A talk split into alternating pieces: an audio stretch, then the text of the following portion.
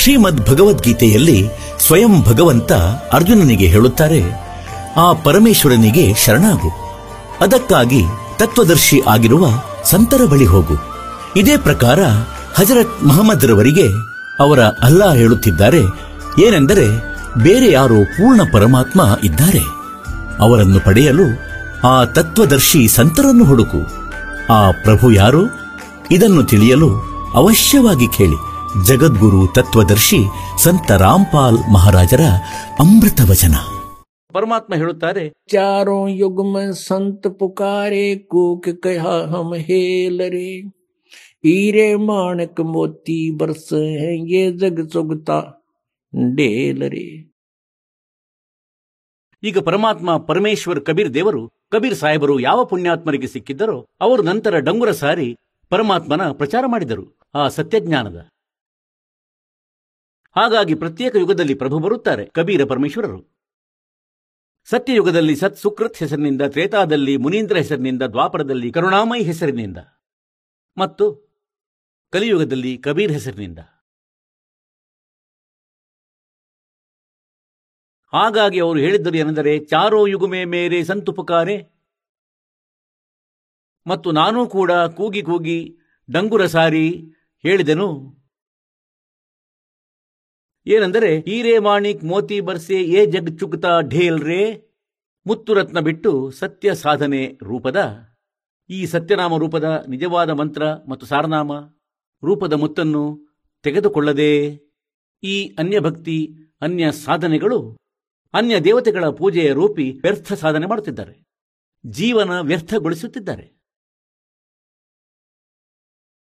ಆದರೆ ಆ ಸಮಯ ಪರಮಾತ್ಮನ ಈ ಮಾತು ನಮಗೆ ತಿಳಿಯಲಿಲ್ಲ ಏನೆಂದರೆ ಬ್ರಹ್ಮ, ವಿಷ್ಣು, ಮಹೇಶ್ವರ ತಂದೆ ತಾಯಿ ಇದ್ದಾರೆ.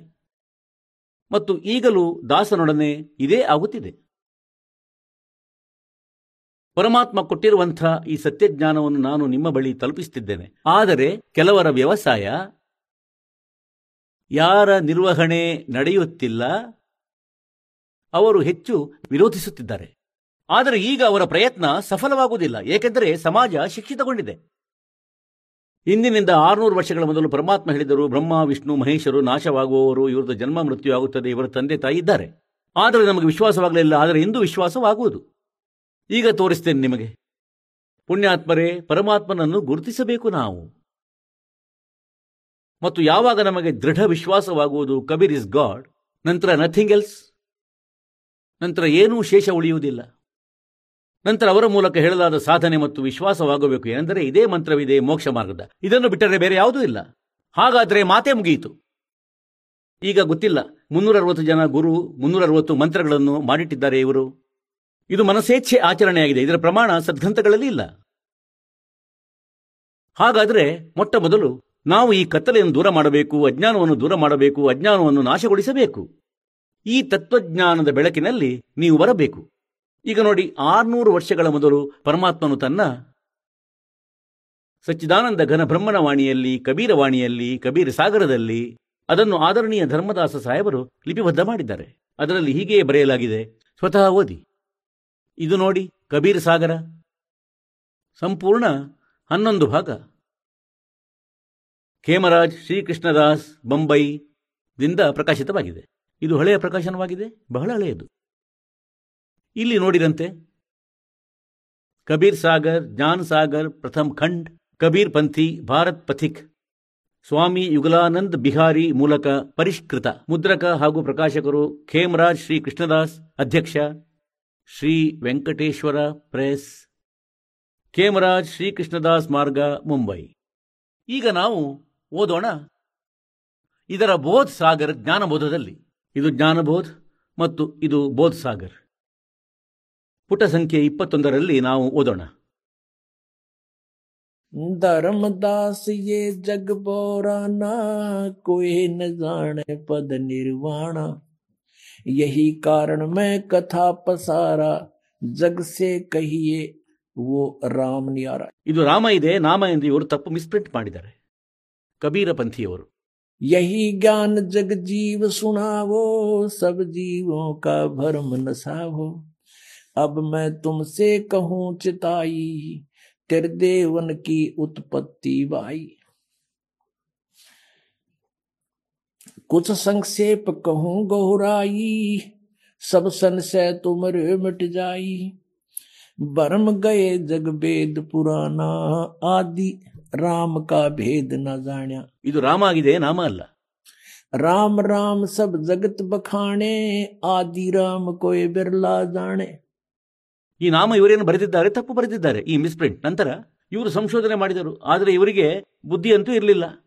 ಈಗ ನಿಜವಾಗಿ ಇಲ್ಲಿ ನಡೆಯುತ್ತಿದೆ ಏನೆಂದರೆ, ರಾಮ ರಾಮ ಸಬ್ ಜಗತ್ ಭಕಾನೆ ಆದಿರಾಮ್. ಆದಿರಾಮ್ ಅಂದರೆ ಸನಾತನ ಪರಮಾತ್ಮ. ಎಲ್ಲಕ್ಕಿಂತ ಮೊದಲ, ಪ್ರಥಮ, ಪುರಾತನ ಭಗವಂತ. ಕೊಯ್ ಬಿರಿಲ ಜಾನೆ. ಜ್ಞಾನಿ ಸುಣೆ ಸೋ ಹೆರ್ದೆ ಲಗಾಯಿ ಮೂರ್ಖ ಸುನೆ ತೋ ಗಮನ ಪಾಯಿ. माँ अष्टंगी पिता निरंजन ये जम दारुण वंशन अंजन ಈಗ ಇವರ ತಾಯಿ ಅಷ್ಟಂಗಿ ದುರ್ಗೆ ಆಗಿದ್ದಾರೆ ತಂದೆ ಜ್ಯೋತಿ ನಿರಂಜನ್ ಕಾಲನು पहले कीन निरंजन राई पीछे से माया उपजाई माया रूप देख अति शोभा देव निरंजन तन मन लोभा काम देव धर्मराय सताए देवी को तुरंत दर खाए ಇಲ್ಲಿ ಕಾಲ್ನನ್ನು ಧರ್ಮರಾಯ ಎಂದು ಹೇಳಲಾಗಿದೆ. ಪೇಟ್ಸೆ ದೇವಿ ಕರಿ ಪುಕಾರ ಪುಕಾರಿ ಹೇ ಸಾಹೇಬ್ ಮೊಹೆ ಕರೋ ಉಬಾರಿ. ಟೇರ್ ಸುನಿ ಸತ್ ಗುರ್ತಾ ಆಯೇ ಅಷ್ಟಂಗಿ ಕೋ ಬಂದ್ ಛುಡುವಾಯೆ. ಇಲ್ಲಿ ಟೇರ್ ಸುನಿ ತಹಾ ಹಮ್ ಆಯೆ ಇದನ್ನು ಪರಮಾತ್ಮ ಸ್ವತಃ ಮಾಡಿ ಹೋಗಿದ್ದರು. ಇವರು ತಪ್ಪು ಬರೆದಿದ್ದಾರೆ. ಧರ್ಮರಾಯ ಅಂದರೆ ಕಾಲ ನಿರಂಜನನು ಹಿಕ್ಮತ್ ಕಿ ನಖ ರೇಖಾ ಸೆ ಭಗ್ ಕರ್ಲಿನ कर राय करे भोग विलासा, माया को रही तब आशा। तीन पुत्र अष्टंगी जाए, ब्रह्मा, विष्णु, शिव नाम धराए। तीन देव विस्तार चलावे, इनमें यो जग धोखा खावे। पुरुष गम को कैसे को पावे, काल निरंजन जग भरमावे तीन लोक अपने सुत दीन्या, सुन निरंजन बासालीन्या अलख निरंजन सुन ठिकाना ब्रह्मा विष्णु शिव भेद न जाण्या ಬ್ರಹ್ಮ ವಿಷ್ಣು ಮಹೇಶರಿಗೆ ಅವರ ತಂದೆ ಯಾರೆಂದು ಇಂದಿನ ತನಕ ಗೊತ್ತಿಲ್ಲ तीन देव सो उसको ध्यावे निरंजन का वे पार न पावे ಈಗ ಬ್ರಹ್ಮ ಸಾಧನೆ ಇವರು ಮಾಡುತ್ತಿದ್ದಾರೆ ಆದರೆ ಇವರಿಗೆ ಇಂದಿನ ತನಕ ಸಿಕ್ಕಿಲ್ಲ अलख निरंजन बड़ा बटपारा तीन लोक जीव कीन आहारा ಇವನು ಮೋಸಗಾರನು ಮೂರು ಲೋಕದ ಜೀವಾತ್ಮಗಳನ್ನು ತಿನ್ನುತ್ತಿದ್ದಾನೆ. ಬ್ರಹ್ಮ ವಿಷ್ಣು ಶಿವ ನಹಿ ಬಚಾಯೆ ಸಕಲ ಖಾಯೆ ಪುನ ದೂರ್ ಉಡಾಯ್. ಹೇಳ್ತಾರೆ ಬ್ರಹ್ಮ ವಿಷ್ಣು ಮಹೇಶ್ವರನ್ನು ಕೊಲ್ಲುವನು ಇವರನ್ನು ತಿನ್ನುವನು. ತಿನ್ಕೆ ಸುತ್ ಹೇ ತಿನ್ನೋ ದೇವಾ ಅಂಧರ ಜೀವ ಕರ್ತ ಹೇ ಸೇವಾ. ಹೋಯ್ ಹೋಯ್. ಹೇಳ್ತಾರೆ ಈ ಕಾಲನ ಮೂರು ಪುತ್ರರು ಬ್ರಹ್ಮ ವಿಷ್ಣು ಮಹೇಶ್ ಮತ್ತು ಈ ಅಜ್ಞಾನಿಗಳು ಜ್ಞಾನಹೀನರು.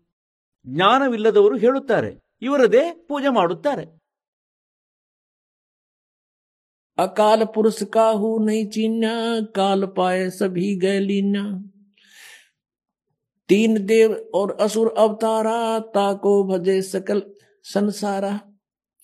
गुण तीनों का ये विस्तारा, धर्मदास में कहूँ पुकारा। गुण तीनों की भक्ति में ये भूल पड़ो संसार। कहें कबीर निज नाम बिना, कैसे उतरो पार? तीन देव की जो करते भक्ति इनकी कदे ना हो मुक्ति ಈಗ ಪುಣ್ಯಾತ್ಮರೇ ಒಂದು ವೇಳೆ ಬುದ್ಧಿವಂತ ವ್ಯಕ್ತಿಯಾಗಿದ್ದರೆ ಆಶ್ಚರ್ಯಪಡುತ್ತಿದ್ದನು ಅರೆ ಆರ್ನೂರು ವರ್ಷಗಳ ಮೊದಲು ಬಂದು ಈ ವಾಣಿ ಹೇಳಿದರು ಅವರನ್ನು ನಾವು ಅವಿದ್ಯಾವಂತರೆಂದು ಹೇಳುತ್ತಿದ್ದೆವು ಮತ್ತು ವೇದಶಾಸ್ತ್ರಗಳನ್ನು ಅರಿಯದವನು ಮತ್ತು ಅವರು ಇದನ್ನು ಬರೆದಿಟ್ಟಿದ್ದಾರೆ ಏನೆಂದರೆ ಹೀಗಿತ್ತು ಮತ್ತು ಇಂದು ಇದೇ ನಮ್ಮ ಸದ್ಗಂಥಗಳಲ್ಲಿ ಬರೆದಿರುವಂಥದ್ದು ಸಿಕ್ಕಿದರೆ? ಹಾಗಾದರೆ ಪುಣ್ಯಾತ್ಮರೇ, ಭಗವಂತ ಯಾರು? Kabir is God. ಪರಮಾತ್ಮನೇ ಹೇಳಬಲ್ಲನು. ಹೇಗೆ ಈ ಗೀತೆಯ ಜ್ಞಾನದಾತ ಈ ಬ್ರಹ್ಮನು, ಇವನೇ ಕಾಲನು? ತನ್ನ ಪುತ್ರ ಶ್ರೀಕೃಷ್ಣನಲ್ಲಿ ಪ್ರವೇಶಿಸಿ ಅವನು ಹೇಳುತ್ತಿದ್ದಾನೆ, ಇವನು ಇಂತಹದೇ ಲೀಲ ಮಾಡುತ್ತಾನೆ ಇವನು ಯಾರ ಮುಂದೆಯೂ ಬರುವುದಿಲ್ಲ. ಶ್ರೀಮದ್ ಭಗವದ್ಗೀತೆ ಅಧ್ಯಾಯ ನಾಲ್ಕು, ಶ್ಲೋಕ ಐದು ಮತ್ತು ಒಂಬತ್ತರಲ್ಲಿ ಇವನು ಸ್ವತಃ ಹೇಳುತ್ತಾನೆ, ಅರ್ಜುನ, ನನ್ನ ಮತ್ತು ನಿನ್ನ ಬಹಳ ಜನ್ಮಗಳು ಆಗಿ ಹೋಗಿವೆ. ನಿನಗೆ ಗೊತ್ತಿಲ್ಲ, ನನಗೆ ಗೊತ್ತು. ನನ್ನ ಕರ್ಮ ಮತ್ತು ಜನ್ಮ ಅಲೌಕಿಕವಾಗಿದೆ. ಇವನ ಕರ್ಮ ಅಲೌಕಿಕ ಹೀಗಿದೆ. ಇವನು ಯಾರಲ್ಲಿಯೂ ಪ್ರವೇಶಿಸಿ ಹೇಳುತ್ತಾನೆ.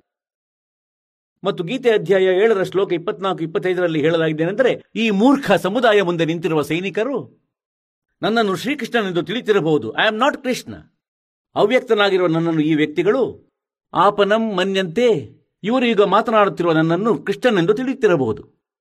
ನಾನು ಕೃಷ್ಣನಲ್ಲ, ನಾನು ನನ್ನ ಯೋಗ ಮಾಯೆಯಿಂದ ಅವಿತಿರುತ್ತೇನೆ. ನಾನು ಎಂದಿಗೂ ಯಾರ ಮುಂದೆಯೂ ಪ್ರಕಟನಾಗುವುದಿಲ್ಲ. ಇದು ನನ್ನ ದೃಢ ಅನುತ್ತಮ, ಕೆಟ್ಟ ನಿಯಮವಾಗಿದೆ. ನಾನು ಎಂದಿಗೂ ಯಾರ ಮುಂದೆಯೂ ಬರುವುದಿಲ್ಲ, ನಾನು ಅವಿತಿರುತ್ತೇನೆ, ಗುಪ್ತವಾಗಿರುತ್ತೇನೆ.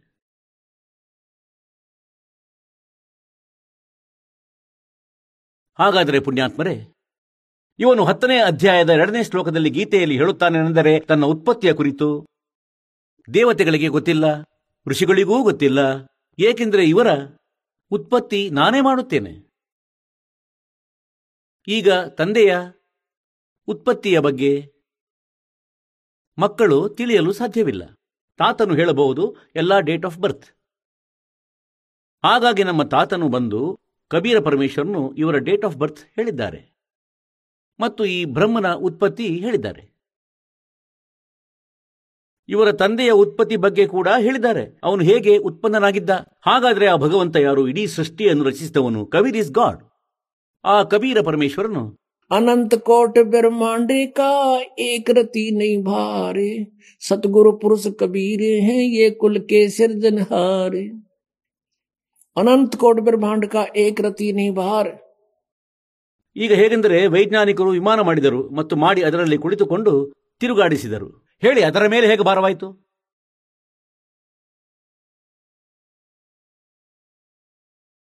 ಆ ಪರಮೇಶ್ವರನು ಬಂದು ನಮ್ಮೆಲ್ಲರಿಗೂ ಎಲ್ಲಾ ಜ್ಞಾನ ನೀಡಿದನು. ಈಗ ನಿಮಗೆ ತೋರಿಸುತ್ತೇನೆ ಪವಿತ್ರ ಸದ್ಗ್ರಂಥಗಳಲ್ಲಿ. ನೋಡಿರಂತೆ ಶಿವಪುರಾಣ. ಇದಾಗಿದೆ ಸಂಕ್ಷಿಪ್ತ ಶಿವಪುರಾಣ. ಸಚಿತ್ರ, ದಪ್ಪ, ಅಚ್ಚು, ಕೇವಲ ಹಿಂದಿ, ಗೀತಾ, ಪ್ರೆಸ್, ಗೋರಖ್ಪುರದಿಂದ ಪ್ರಕಾಶಿತವಾಗಿದೆ. ಇದರ ಸಂಪಾದಕರು ಯಾರು? ಹನುಮಾನ್ ಪ್ರಸಾದ್ ಪೋದ್ದಾರ್. ಗೀತಾ ಪ್ರೆಸ್ ಗೋರಖ್ಪುರದಿಂದ ಪ್ರಕಾಶಿತವಾಗಿದೆ. ಸದ್ಗ್ರಂಥದ ರುದ್ರ ಸಂಹಿತೆಯಲ್ಲಿ ನಿಮಗೆ ತೋರಿಸುತ್ತೇನೆ. ಸಂಕ್ಷಿಪ್ತ ಶಿವಪುರಾಣ, ಪುಟ ಸಂಖ್ಯೆ ತೊಂಬತ್ತೆಂಟರಲ್ಲಿ. ಇದರ ಲಾಸ್ಟ್ನಲ್ಲಿ ಸ್ವಲ್ಪ ಇದೆ. ಇಲ್ಲಿಂದ ಓದಿಕೊಂಡು ಮುಂದೆ ಹೋಗೋಣ. ಐದನೆಯ ಅಧ್ಯಾಯ ರುದ್ರ ಸಂಹಿತೆಯ ಎಂಡಾಗುತ್ತದೆ. ತನ್ನ ಪುತ್ರನಾದ ನಾರದನ ಈ ಮಾತನ್ನು ಕೇಳಿ ಲೋಕಪಿತಾಮಹ ಬ್ರಹ್ಮ ಅಲ್ಲಿ ಈ ರೀತಿ ಹೇಳಿದರು. ಈಗ ಇದು ಆರನೇ ಅಧ್ಯಾಯ ಆರಂಭವಾಯಿತು. ಬ್ರಹ್ಮ ಹೇಳಿದನು, ಬ್ರಾಹ್ಮಣ, ತನ್ನ ಪುತ್ರನಿಗೆ ಹೇಳುತ್ತಿದ್ದಾರೆ, ಬ್ರಹ್ಮ ದೇವಶಿರೋಮಣಿ ನೀನು ಸದಾ ಸಮಸ್ತ ಜಗತ್ತಿನ ಉಪಕಾರದಲ್ಲಿಯೇ ತೊಡಗಿರುತ್ತೀಯ. ನೀನು ಜನರ ಹಿತದೃಷ್ಟಿಯಿಂದ ಬಹಳ ಉತ್ತಮವಾದ ಪ್ರಶ್ನೆ ಕೇಳಿದ್ದೀಯ. ಯಾವಾಗ ಸಮಸ್ತ ಚರಾಚರ ಜಗತ್ತು ನಾಶವಾಗಿದ್ದಾಗ, ಏನೂ ಇರಲಿಲ್ಲ, ಕತ್ತಲೆಯೇ ಕತ್ತಲೆ ಇತ್ತು ಆ ಸಮಯ ತತ್ ಸದ್ಭ್ರಂ ಈ ಶ್ರುತಿಯಲ್ಲಿ ಕೇಳಿಬರುವ ಸತ್ ಎಂಬುದು ಕೇವಲ ಅದೊಂದು ಮಾತ್ರ ಶೇಷವಾಗಿತ್ತು. ಮೊದಲಂತೂ ಈ ಬ್ರಹ್ಮನಿಗೆ ಆ ಜ್ಞಾನ ಇರಲಿಲ್ಲ. ಆದರೂ ಈ ಪುರಾಣಗಳನ್ನು ನಾವು ಇಲ್ಲಿಯವರೆಗೆ ಸತ್ಯವನ್ನು ನಂಬುತ್ತಿದ್ದೆವು. ಅದರಲ್ಲೇ ನೋಡಿ ತತ್ಸದ್ಭ್ರಂ ಈಗ ಇದು ಯಾರ ವಿಷಯದಲ್ಲಿ ಸಂಕೇತವಾಗಿದೆ? ಇದನ್ನು ನಂತರ ಹೇಳುತ್ತೇನೆ. ಮೊದಲು ನಾವು ನಮ್ಮ ಉದ್ದೇಶವನ್ನು ನೋಡೋಣ. ಈಗ ನೂರನೇ ಪುಟದಲ್ಲಿ ನೋಡಿ. ಆ ಪರಬ್ರಹ್ಮನ ವಿಷಯದಲ್ಲಿ ಜ್ಞಾನ ಮತ್ತು ಅಜ್ಞಾನದಿಂದ ಪೂರ್ಣ. ಈಗ ಬ್ರಹ್ಮ ಎಲ್ಲರಿಗಿಂತ ಶ್ರೇಷ್ಠ ವಕ್ತಾರನು ಈ ಬ್ರಹ್ಮಾಂಡದ. ಮತ್ತು ಅವನು ಹೇಳುತ್ತಾನೆ, ಸ್ವಲ್ಪ ಜ್ಞಾನ, ಸ್ವಲ್ಪ ಸುಳ್ಳು, ಸ್ವಲ್ಪ ಸತ್ಯ, ನನಗೆ ತಿಳಿದದ್ದನ್ನು ನಾನು ಹೇಳುತ್ತೇನೆ. ಈ ಪರಬ್ರಹ್ಮನ ವಿಷಯದಲ್ಲಿ ಜ್ಞಾನ ಮತ್ತು ಅಜ್ಞಾನದಿಂದ ಪೂರ್ಣ ಉಕ್ತಿಗಳ ಮೂಲಕ ಈ ರೀತಿ ವಿಕಲ್ಪ ಮಾಡಲಾಗುತ್ತದೆ. ಅವನು ಕೆಲ ಕಾಲದ ಬಳಿಕ ಎರಡನೆಯವನ ಇಚ್ಛೆಯನ್ನು ಪ್ರಕಟಿಸಿದನು. ಅವನೊಳಗೆ ಒಂದರಿಂದ ಅನೇಕನಾಗುವ ಸಂಕಲ್ಪ ಉಂಟಾಯಿತು. ಆಗ ಆ ನಿರಾಕಾರ ಪರಮಾತ್ಮನು ತನ್ನ ಲೀಲಾಶಕ್ತಿಯಿಂದ ತನಗಾಗಿ ಮೂರ್ತಿಯ ಕಲ್ಪನೆ ಮಾಡಿದನು. ಮೂರ್ತಿ ಅಂದರೆ ಆಕಾರ. ಯಾರು ಮೂರ್ತಿರಹಿತ ಪರಂಬ್ರಹ್ಮನಿದ್ದಾನೆ ಅವನ ಮೂರ್ತಿ ಭಗವಂತ ಸದಾಶಿವನಾಗಿದ್ದಾನೆ. ಅರ್ವಾಚೀನ ಮತ್ತು ಪ್ರಾಚೀನ ವಿದ್ವಾನರು ಅವನನ್ನೇ ಈಶ್ವರನೆಂದು ಹೇಳುವರು. ಆ ಸಮಯ ಒಬ್ಬನೇ ಇದ್ದು ಸ್ವ ಅನುಸಾರ ವಿಹಾರ ಮಾಡುತ್ತಿದ್ದ ಈ ಸದಾಶಿವನು ತನ್ನ ವಿಗ್ರಹದಿಂದ ಸ್ವತಃ ಒಂದು ಸ್ವರೂಪಭೂತ ಶಕ್ತಿಯ ಸೃಷ್ಟಿ ಮಾಡಿದನು. ಅದು ಅವನ ಶ್ರೀ ಅಂಗದಿಂದ ಎಂದಿಗೂ ಬೇರೆಯಾಗುವಂಥದ್ದಾಗಿರಲಿಲ್ಲ ಆ ಪರಾಶಕ್ತಿಯನ್ನು ಪ್ರಧಾನ ಪ್ರಕೃತಿ ಗುಣವತಿ ಮಾಯೆ ಬುದ್ಧಿತತ್ವದ ಜನನಿ ಹಾಗೂ ವಿಕಾರರಹಿತಳೆಂದು ಹೇಳಲಾಗಿದೆ. ಆ ಶಕ್ತಿಯನ್ನು ಅಂಬಿಕಾ ಎಂದು ಹೇಳಲಾಗಿದೆ. ಅವಳನ್ನು ಪ್ರಕೃತಿ ಈ ಪ್ರಕೃತಿ ಶಬ್ದ ನೆನಪಿಡಿ. ಇಲ್ಲಿ ದುರ್ಗೆಯ ಕುರಿತಾಗಿ ಇದೆ. ಗೀತೆಯ ಅಧ್ಯಾಯ ಹದಿನಾಲ್ಕರ ಶ್ಲೋಕ ಮೂರು, ನಾಲ್ಕು, ಐದರಲ್ಲಿ ನಿಮಗೆ ದಾಸನು ತೋರಿಸುವನು. ಬ್ರಹ್ಮ, ವಿಷ್ಣು ಮಹೇಶರ ಉತ್ಪತ್ತಿಯಲ್ಲಿ ಕೋಡ್ ವರ್ಡ್ನಲ್ಲಿದೆ. ಅಲ್ಲಿ ದುರ್ಗೆಯ ವಿಷಯದಲ್ಲಿ ಹೇಳಲಾಗಿದೆ ಪ್ರಕೃತಿ ಎಂದು ಈ ಪ್ರಕೃತಿ ನನ್ನ ಪತ್ನಿಯಾಗಿರುವಳು. ನಾನು ಇವಳ ಹೊಟ್ಟೆಯಲ್ಲಿ ಬೀಜ ಸ್ಥಾಪಿಸುತ್ತೇನೆ ಗರ್ಭದಲ್ಲಿ. ಅದರಿಂದ ಎಲ್ಲರ ಉತ್ಪತ್ತಿಯಾಗುತ್ತದೆ ಗೀತೆಯಲ್ಲಿ ಕಾಲ ಹೇಳುತ್ತಿದ್ದಾನೆ. ಸರ್ವೇಶ್ವರಿ ಮತ್ತು ತ್ರಿದೇವ ಜನನಿ ಅಹ ಮೂರು ದೇವತೆಗಳ ತಾಯಿ ನಿತ್ಯ ಮತ್ತು ಮೂಲ ಕಾರಣ ಎಂದೂ ಹೇಳುವರು ಸದಾಶಿವನ ಮೂಲಕ ಪ್ರಕಟಗೊಂಡ ಆ ಶಕ್ತಿಗೆ ಎಂಟು ಭುಜಗಳಿವೆ ಅಷ್ಟಂಗಿ अब मैं तुमसे कहूँ चिताई तेरे देवन की उत्पत्ति वाई माँ अष्टंगी पिता निरंजन ಯಾರನ್ನು ಇವರು ಸದಾಶಿವ ಎನ್ನುವರು ಸದಾಶಿವ ಈ ಸದಾಶಿವ ಇವನೇ ಆ ಕಾಲ ಅವನು ಶಿವನ ರೂಪ ಧರಿಸಿ ಪ್ರಕಟನಾಗುತ್ತಾನೆ ತನ್ನ ಪುತ್ರನ ರೂಪ ಧರಿಸಿ ಅವಳಿಗೆ ಎಂಟು ಭುಜಗಳಿವೆ. ಆ ಶಕ್ತಿಗೆ ಎಂಟು ಭುಜಗಳಿವೆ. ಅನೇಕ ಪ್ರಕಾರದ ಆಭರಣಗಳು ಅವಳ ಶ್ರೀ ಅಂಗಗಳ ಶೋಭೆಯನ್ನು ಹೆಚ್ಚಿಸುತ್ತವೆ. ಇವಳು ಪ್ರಕೃತಿಯಾಗಿದ್ದಾಳೆ. ಪ್ರಕೃತಿಯು ಎಲ್ಲ. ಎಂಟು ಆಯುಧಗಳನ್ನು ಇಟ್ಟುಕೊಂಡಿರುತ್ತಾಳೆ. ಅವಳು ಅವಳಿಗೆ ಎಂಟು ಭುಜಗಳಿವೆ. ಮತ್ತು ಅನೇಕ ಪ್ರಕಾರದ ಅಸ್ತ್ರಶಸ್ತ್ರಗಳನ್ನು ಧರಿಸಿರುತ್ತಾಳೆ. ಏಕಾಂಗಿನಿಯಾಗಿದ್ದರು. ಆ ಮಾಯೆ ಸಂಯೋಗ ಶಕ್ತಿಯಿಂದ ಅನೇಕಳಾಗುತ್ತಾಳೆ. ಹೇಗೆಂದರೆ ಇವಳು ಮೂರು ರೂಪ ಮಾಡಿದಂತೆ. ಸಾವಿತ್ರಿ, ಲಕ್ಷ್ಮಿ ಮತ್ತು ಪಾರ್ವತಿಯದು. ಆ ಸದಾಶಿವನನ್ನು ಪರಮಪುರುಷ ಈಶ್ವರ, ಶಿವ, ಶಂಭು ಮತ್ತು ಮಹೇಶ್ವರ ಎಂದು ಹೇಳುತ್ತಾರೆ.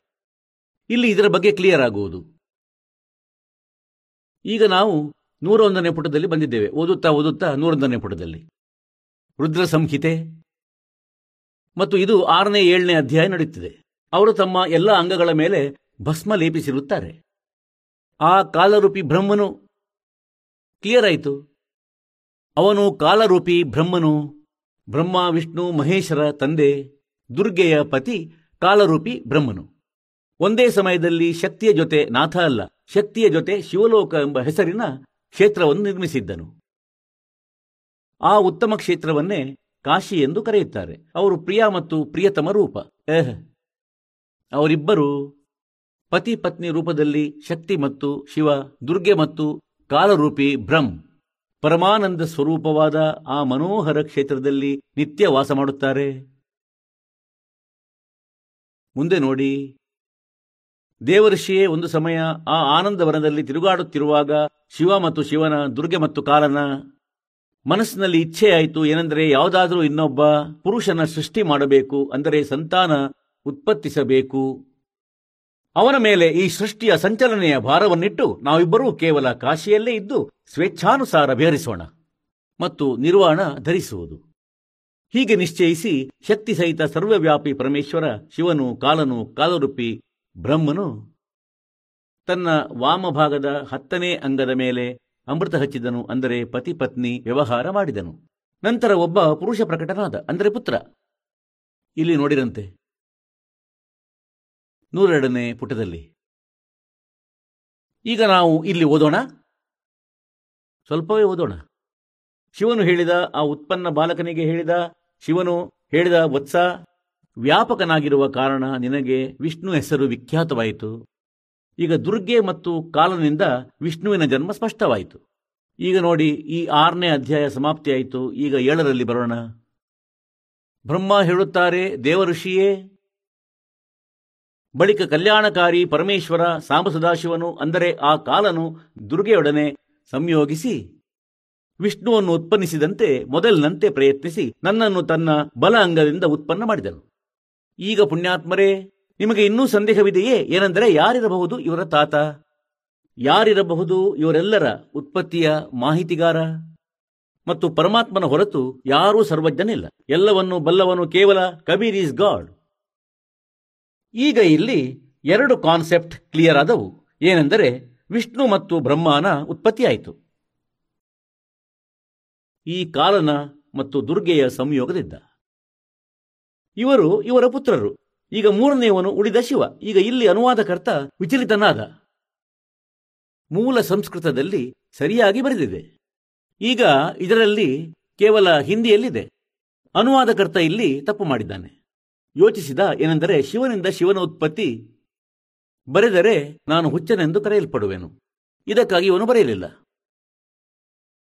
ಪರಮಾತ್ಮ ಹೇಳುತ್ತಾರೆ चोर चुरावे तूंबड़ी और गड्ढे पानी में वो गड्ढे हुआ ऊपर ಅವನು सच्चाई छानी ना ಒಬ್ಬ ಕಳ್ಳ ಕುಂಬಳಕಾಯಿ ಕದ್ದ ಒಣಗಿರುವ ಕುಂಬಳಕಾಯಿ ಇದು ಕಲ್ಲಂಗಡಿಯಂತೆ ಇರುತ್ತದೆ ಇದು ಬಹಳ ದೊಡ್ಡದಾಗಿರುತ್ತದೆ ಆ ಕಾಯಿ ಒಣಗಿದ ನಂತರ ಅದರ ಬೀಜ ತೆಗೆಯುತ್ತಾರೆ ಹಾಗೆ ಅದು ಪೂರ್ತಿ ಒಣಗಿ ಒಂದು ದೊಡ್ಡ ಚೆಂಡಿನಂತಾಗಿತ್ತು, ಒಂದು ಚೆಂಡಿನಂತೆ.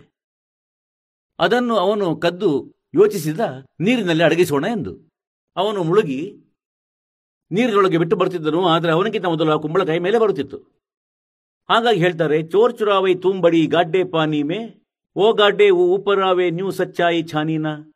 ಈಗ ನಿಮಗೆ ತೋರಿಸ್ತೇನೆ.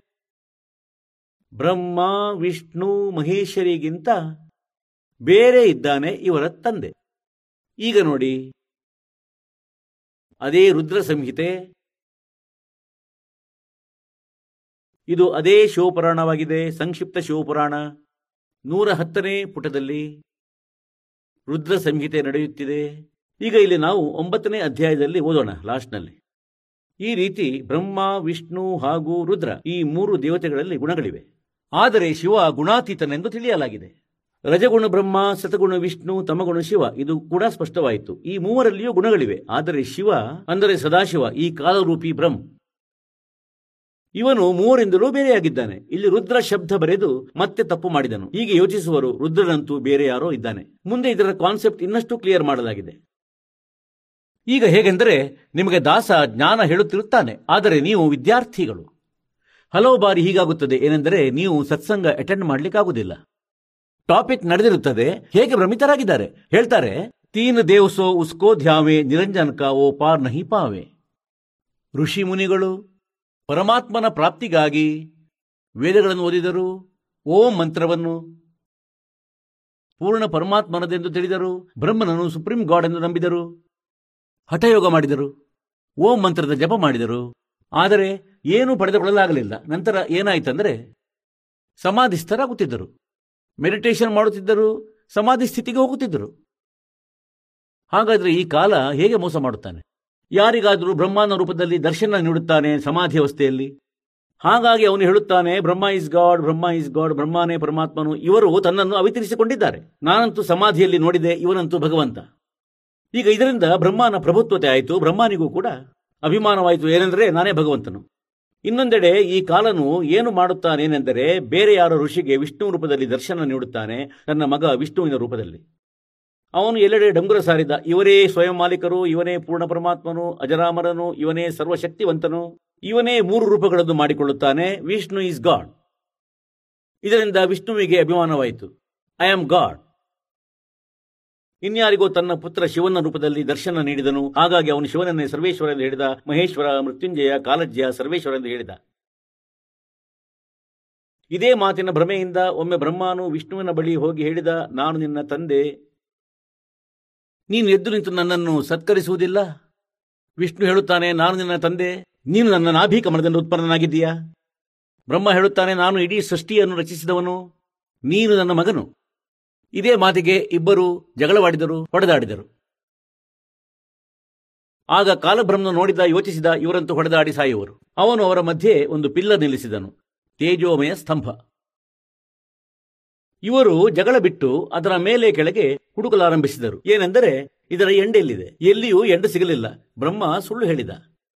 ಅದೊಂದು ದೊಡ್ಡ ಕಥೆ. ನಾನು ಹೇಳುತ್ತೇನೆ. ನಂತರ ಏನಾಯಿತೆಂದರೆ, ಈ ಕಾಲ ಬಂದ ಸದಾಶಿವನ ರೂಪದಲ್ಲಿ, ತನ್ನ ಪುತ್ರ ಶಿವನ ರೂಪದಲ್ಲಿ ಪ್ರಕಟನಾದ. ಮತ್ತು ಇಬ್ಬರಿಗೂ ಹೇಳಿದ ಏನೆಂದರೆ ಯು ಆರ್ ನಾಟ್ ಗಾಡ್ ನೀವು ಪರಮಾತ್ಮ ಅಲ್ಲ. ನಿಮಗೆ ಭ್ರಮೆಯಾಗಿದೆ. ನೀವು ತಮ್ಮನ್ನು ಈಶನೆಂದು ತಿಳಿದಿದ್ದೀರಿ. ನಿಮ್ಮ ಅಭಿಮಾನ ನಾಶ ಮಾಡಲು, ಭ್ರಮೆ ನಿವಾರಣೆಗಾಗಿ ನಾನು ಬಂದಿರುವೆ. ಇದಕ್ಕಾಗಿ ನಿಮಗೆ ಸಂಸ್ಕೃತದಲ್ಲಿ ಇರುವುದನ್ನು ತೋರಿಸಬೇಕಾಗುವುದು. ಈ ಶಿವಪುರಾಣ ನೋಡಿದಂತೆ, ಇದು ಶಿವಮಹಾಪುರಾಣದ ಪ್ರಥಮ ಭಾಗವಾಗಿದೆ. ಹಿಂದಿ ಅರ್ಥ ಸಹಿತ. ಶ್ರೀ ಶಿವಮಹಾಪುರಾಣ ವಿದ್ಯಾವಾರಿಧಿ ಪಂಡಿತ್ ಜ್ವಾಲಾ ಪ್ರಸಾದರು ಮಿಶ್ರಕೃತ. ಹಿಂದಿ ಅರ್ಥ ಸಹಿತ ಖೇಮರಾಜ್ ಶ್ರೀ ಕೃಷ್ಣದಾಸ್ ಪ್ರಕಾಶನ್ ಬೊಂಬೈ. ಇಷ್ಟೇನೆ. ಈಗ ನಾವು ಇದರಲ್ಲಿ ಸ್ವಲ್ಪ ವಿವರಣೆ ನೋಡೋಣ. ಒಂದು ಬಾರಿ ಬ್ರಹ್ಮ ಮತ್ತು ವಿಷ್ಣುವಿನ ಮಧ್ಯೆ ಯುದ್ಧವಾಯಿತು. ಈಗ ಇಲ್ಲಿ ಇದರ ಹನ್ನೊಂದನೇ ಪುಟದಲ್ಲಿ ವಿಧ್ವೇಶ್ವರ ಸಂಹಿತೆ. ವಿಧ್ವೇಶ್ವರ ಸಂಹಿತೆ ಭಾಗ ಒಂದು ಅಧ್ಯಾಯ ಆರರಲ್ಲಿ. ನಂದಿಕೇಶ್ವರ ಹೇಳಿದನು ನಂದಿಕೇಶ್ವರ ಅಂದರೆ ಶಿವನ ವಾಹನ ಹೇಳುತ್ತಾನೆ. ಈ ಈ ಕಾಲ ಇದೇ ರೂಪದಲ್ಲಿ ಇರುತ್ತಾನೆ. ಹೇ ಯೋಗೇಂದ್ರ, ಮುಂದೆ ಒಂದು ಸಮಯ ವಿಷ್ಣು ಭಗವಂತ ಶೇಷಶಯ್ಯೆಯಲ್ಲಿ ತನ್ನ ಗರುಡಾದಿ ಪಾರ್ಷದರ ಸಂಯುಕ್ತ ಲಕ್ಷ್ಮೀ ಸಹಿತ ಮಲಗಿ ವಿಶ್ರಾಂತಿ ಮಾಡುತ್ತಿದ್ದರು. ಆ ಸಮಯ ಬ್ರಹ್ಮಜ್ಞಾನಿಗಳಲ್ಲಿ ಶ್ರೇಷ್ಠ ಬ್ರಹ್ಮ ತನ್ನಿಚ್ಛೆಯಂತೆಯೇ ಅಲ್ಲಿಗೆ ಬಂದರು. ಮತ್ತು ಎಲ್ಲಾ ರೀತಿಯಲ್ಲೂ ಸುಂದರ ಹಾಸಿಗೆ ಮೇಲೆ ವಿಶ್ರಾಂತಿ ಪಡೆಯುತ್ತಿದ್ದ ಕಮಲಲೋಚನ ವಿಷ್ಣುವಿಗೆ ಕೇಳತೊಡಗಿದರು. ನೀನು ಯಾರು? ನನ್ನನ್ನು ನೋಡಿ ಅಭಿಮಾನಿ ಪುರುಷನ ಸಮಾನ ಮಲಗಿರುವೆ. ಹೇ ವತ್ಸ, ಹೇ ಮಗನೇ, ಎದ್ದೇಳು. ನೋಡು, ನಾನು ನಿನ್ನ ಸ್ವಾಮಿ ಬಂದಿರುವೆನು. ಬ್ರಹ್ಮ ಹೇಳಿದ, ಮಗನೇ, ಎದ್ದು ನಿಲ್ಲು, ನೋಡು, ನಾನು ನಿನ್ನ ಸ್ವಾಮಿ ಬಂದಿದ್ದೇನೆ. ಬಂದಿರುವ ಗುರುವನ್ನು ನೋಡಿ ಯಾರು ಅಭಿಮಾನ ಮಾಡುವರು? ಆ ದ್ರೋಹಿ ಮೂಢನ, ಅಹ್, ಆ ಮೂಢ ಮೂರ್ಖನ ಪ್ರಾಯಶ್ಚಿತ ಆಗುವುದು ನಿಶ್ಚಿತ. ಇದನ್ನು ಕೇಳಿ ವಿಷ್ಣುವಿನಲ್ಲಿ ಕ್ರೋಧ ಉಂಟಾಯಿತು. ಒಳಗಿನೊಳಗೆ ಬಹಳ ಸಿಟ್ಟಾದನು. ಆದರೆ ಮೇಲೆ ತೋರಿಸಲಿಲ್ಲ. ಹೊರಗಿನಿಂದ ಶಾಂತವಾಗಿದ್ದನು ಮತ್ತು ಹೇಳಿದನು, ಹೇ ಮಗನೇ, ಹೇಳಿದನು, ವತ್ಸ, ನಿನಗೆ ಮಂಗಳವಾಗಲಿ. ಕುಳಿತುಕೋ ಈ ಆಸನದಲ್ಲಿ, ವಿರಾಜಿಸು. ಈ ಸಮಯದಲ್ಲಿ ನಿನ್ನ ಕಣ್ಣುಗಳು ಕುಟಿಲ ಮತ್ತು ಮುಖ ವಕ್ರವಾಗಿದೆ. ಏಕೆಂದರೆ ಬ್ರಹ್ಮ ಕೋಪಗೊಂಡಿದ್ದರು. ಬ್ರಹ್ಮನಿಗೆ ಕೋಪ ಬಂದಿತು. ಬ್ರಹ್ಮ ಹೇಳಿದ, ವತ್ಸ, ವಿಷ್ಣು, ಹೇ ಮಗನೇ, ವಿಷ್ಣು, ನಿನಗೆ ಸಮಯದ ಪ್ರಭಾವದಿಂದ ಅಭಿಮಾನವಿದೆ. ಹೇ ಪುತ್ರ, ನಾನು ನಿನ್ನ ರಕ್ಷಕ ಮತ್ತು ಜಗತ್ತಿನ. ಪಿತಾಮಹರು ಮತ್ತು ವಿಷ್ಣು ಹೇಳಿದರು, ಇಡೀ ಜಗತ್ತು ನನ್ನಲ್ಲಿ ಅಧೀನವಾಗಿದೆ. ನೀನು ಕಳ್ಳನಂತೆ ಯಾವ ಪ್ರಕಾರ ತನ್ನದು ಹೇಳುತ್ತಿರುವೆ? ನೀನು ನನ್ನ ನಾಭಿ ಕಮಲದಿಂದ ಉತ್ಪನ್ನ ಆದವನು. ಹೀಗಾಗಿ ನೀನು ನನ್ನ ಪುತ್ರ. ಹಾಗಾಗಿ ನನಗೆ ಪುತ್ರನೆಂದು ಹೇಳುವುದು ವ್ಯರ್ಥ. ನಂದಿಕೇಶ್ವರ ಹೇಳಿದ ಈ ರೀತಿ ಬ್ರಹ್ಮ ಮತ್ತು ವಿಷ್ಣು ಇಬ್ಬರು ರಜೋಗುಣದಿಂದ ಮುಗ್ಧರಾಗಿ ವಾದ ಮಾಡತೊಡಗಿದರು. ನಾನು ಶ್ರೇಷ್ಠನು, ನಾನು ಸ್ವಾಮಿ ಹೀಗೆ ಹೇಳಿ ಒಬ್ಬರಿಗೊಬ್ಬರು ಹೊಡೆಯುವ ಇಚ್ಛೆಯಿಂದ ಯುದ್ಧ ಮಾಡಲು ಉತ್ಸುಕರಾದರು. ಮತ್ತು ಆಗ ಎಲ್ಲಾ ದೇವತೆಗಳು ವಿಮಾನದಲ್ಲಿ ಕುಳಿತು ಆ ಮಹಾ ಅದ್ಭುತ ಯುದ್ಧವನ್ನು ನೋಡಲು ಹೊರಟು ಬಂದರು. ಮತ್ತು ಆಕಾಶದಿಂದ ಅವರ ಮೇಲೆ ಹೂ ಮಳೆಗರೆದರು. ವಾಹ್, ದೇವತೆಗಳೇ! ಹೇಗೆಂದರೆ ಹಳ್ಳಿಯಲ್ಲಿ ಕುಸ್ತಿ ನಡೆದಂತೆ. ಹೇಗೆಂದರೆ ಇಬ್ಬರು ಜಗಳ ಮಾಡುತ್ತಿದ್ದಾರೆ. ಮತ್ತು ದೇವತೆಗಳು ಹೇಳುತ್ತಿದ್ದಾರೆ ಶಬಾಸ್ ತುಂಬಾ ಒಳ್ಳೆಯದು, ಹೊಡೆದಾಡಿ ಮತ್ತು ಹೂಸುರಿಸುತ್ತಿದ್ದಾರೆ ಇದು ದೇವತೆಗಳ ಲಕ್ಷಣವೇ. ಇವರು ಮಧ್ಯದಲ್ಲಿ ಬರಬೇಕಾಗಿತ್ತು ಮತ್ತು ಕೈಕಾಲು ಜೋಡಿಸಿ ಅವರನ್ನು ಬಿಡಿಸಬೇಕಾಗಿತ್ತು. ನೀವು ಹೊಡೆದಾಡಿದರೆ ನಮ್ಮ ಗತಿಯೇನು? ಆದರೆ ದೇವತೆಗಳು ಹೂವಿನ ಮಳೆಗೆರೆದು ಹೇಳುತ್ತಾರೆ ಶಬಾಸ್ ಹೊಡೆದಾಡಿ ಸಾಯಿರಿ. ಈ ಪಂಚಾಯಿತಿ ಮೊದಲೇ ಹಾಳಾಗಿ ಹೋಗಿದೆ. ಹೊಸದಾಗಿ ಹೇಳುವಂಥದ್ದು ಏನೂ ಇಲ್ಲ. ಅಲ್ಲಿಯೇ ಈ ಥರ ಆದರೆ ದೇವತೆಗಳದೇ ಈ ಲಕ್ಷಣಗಳಾದರೆ ಇಲ್ಲಿ ನಮ್ಮಂತಿರುವ ಈ ಪೃಥ್ವಿ ಲೋಕದ ಮೇಲೆ ಏನಾಗುವುದು? ಇದು ಯೋಚಿಸಬೇಕಾದ ವಿಷಯ. ಅಂಡರ್ಸ್ಟುಡ್ ಇದ್ದೆ ನಾವು ಹೇಗಿರುತ್ತೇವೆ? ಈಗ ಇವರ ಜಗಳವಾಯಿತು. ಈಗ ಶಾರ್ಟ್ ಕಟ್ನಲ್ಲಿ ಹೇಳುತ್ತೇನೆ, ಇದನ್ನು ತೋರಿಸುವುದು ಅವಶ್ಯವಿತ್ತು. ಯಾರನ್ನು ನಾವು ಪೂಜಿಸುತ್ತೇವೆ, ಅವರ ಬುದ್ಧಿ ಎಷ್ಟಿತ್ತು ಯಾರನ್ನು ನಾವು ಸರ್ವೇಶ್ವರ, ಮಹೇಶ್ವರ ಮತ್ತು ಭಗವಂತರೆಂದು ನಂಬಿದ್ದೆವು, ಅವರ ನೇಚರ್ ನಾಲ್ಕನೇ ತರಗತಿಯ ಮಕ್ಕಳಂತೆ ಆಗಿತ್ತು. ಮೂರನೇ, ನಾಲ್ಕನೇ ತರಗತಿಯ ಮಕ್ಕಳು ಜಗಳವಾಡುತ್ತಾರೆ. ಅಧ್ಯಾಪಕರು ಕೇಳುತ್ತಾರೆ, ಅರೆ, ಏಕೆ ಜಗಳವಾಡುತ್ತೀರಿ ಮಕ್ಕಳೇ? ಅವನು ನನಗೆ ಹೇಳಿದ, ಅವನು ನನ್ನ ಅಪ್ಪ ಎಂದು. ಇನ್ನೊಬ್ಬನು ಹೇಳುತ್ತಾನೆ, ಇಲ್ಲ, ಮೊದಲು ಇವನೇ ಹೇಳಿದ, ನಾನು ನಿನ್ನ ಅಪ್ಪ. ಇದಕ್ಕಾಗಿ ಒಬ್ಬರು ಇನ್ನೊಬ್ಬರನ್ನು ಹಿಡಿದು ಜಗಳವನ್ನು ಮಾಡಲು ಹತ್ತಿದರು. ಹಾಗಾದರೆ ನಮ್ಮ ಭಗವಂತರು ಅವರನ್ನು ನಾವು ಪರಮಾತ್ಮ ಸುಪ್ರೀಂ ಪವರ್ ಎಂದು ನಂಬುತ್ತಿದ್ದೆವು? ಅವರ ಬುದ್ಧಿ ಆ ನಾಲ್ಕನೇ ತರಗತಿ ಮಕ್ಕಳಂತೆ ಸ್ವಭಾವದ್ದಾಗಿತ್ತು. ಇದು ನಿಮ್ಮ ಸಮಕ್ಷಮವಿದೆ ಈ ದಾಸರು ತನ್ನ ಕಡೆಯಿಂದ ಏನೂ ಹೇಳುತ್ತಿಲ್ಲ. ಏನೆಂದರೆ, ಈ ಆಚರಣೆಗಳನ್ನು ನೋಡಿ ನಾವು ತಿಳಿಯುವೆವು ಹೂ ಇಸ್ ಗಾಡ್ ಆ ಪರಮಾತ್ಮ ಯಾರು?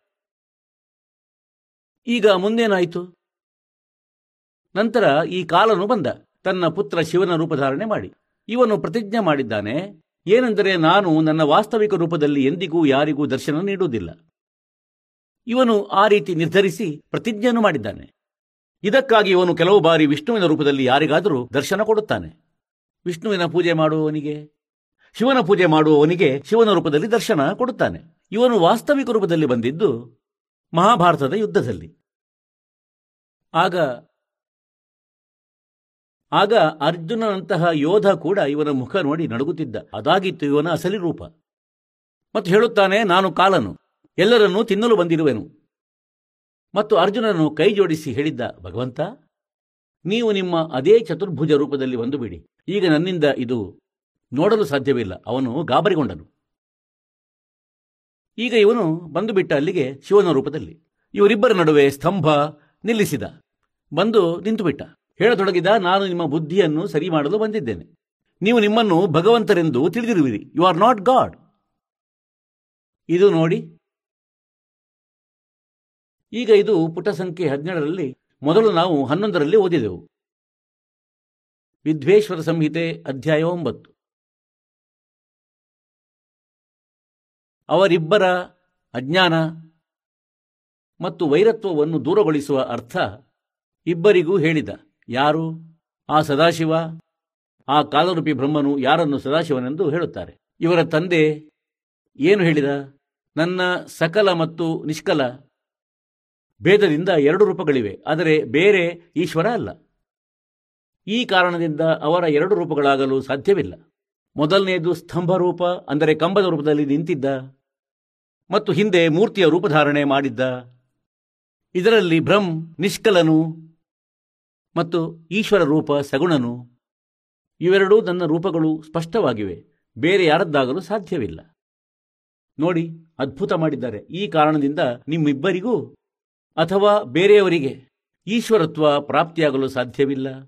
ನೀವಂತೂ ಅಜ್ಞಾನದಿಂದ ನಿಮ್ಮನ್ನು ನೀವು ಈಶ ಅಂದರೆ ಭಗವಂತನೆಂದು ತಿಳಿದಿದ್ದೀರಿ. ಇದು ದೊಡ್ಡ ಅದ್ಭುತವಾಯಿತು.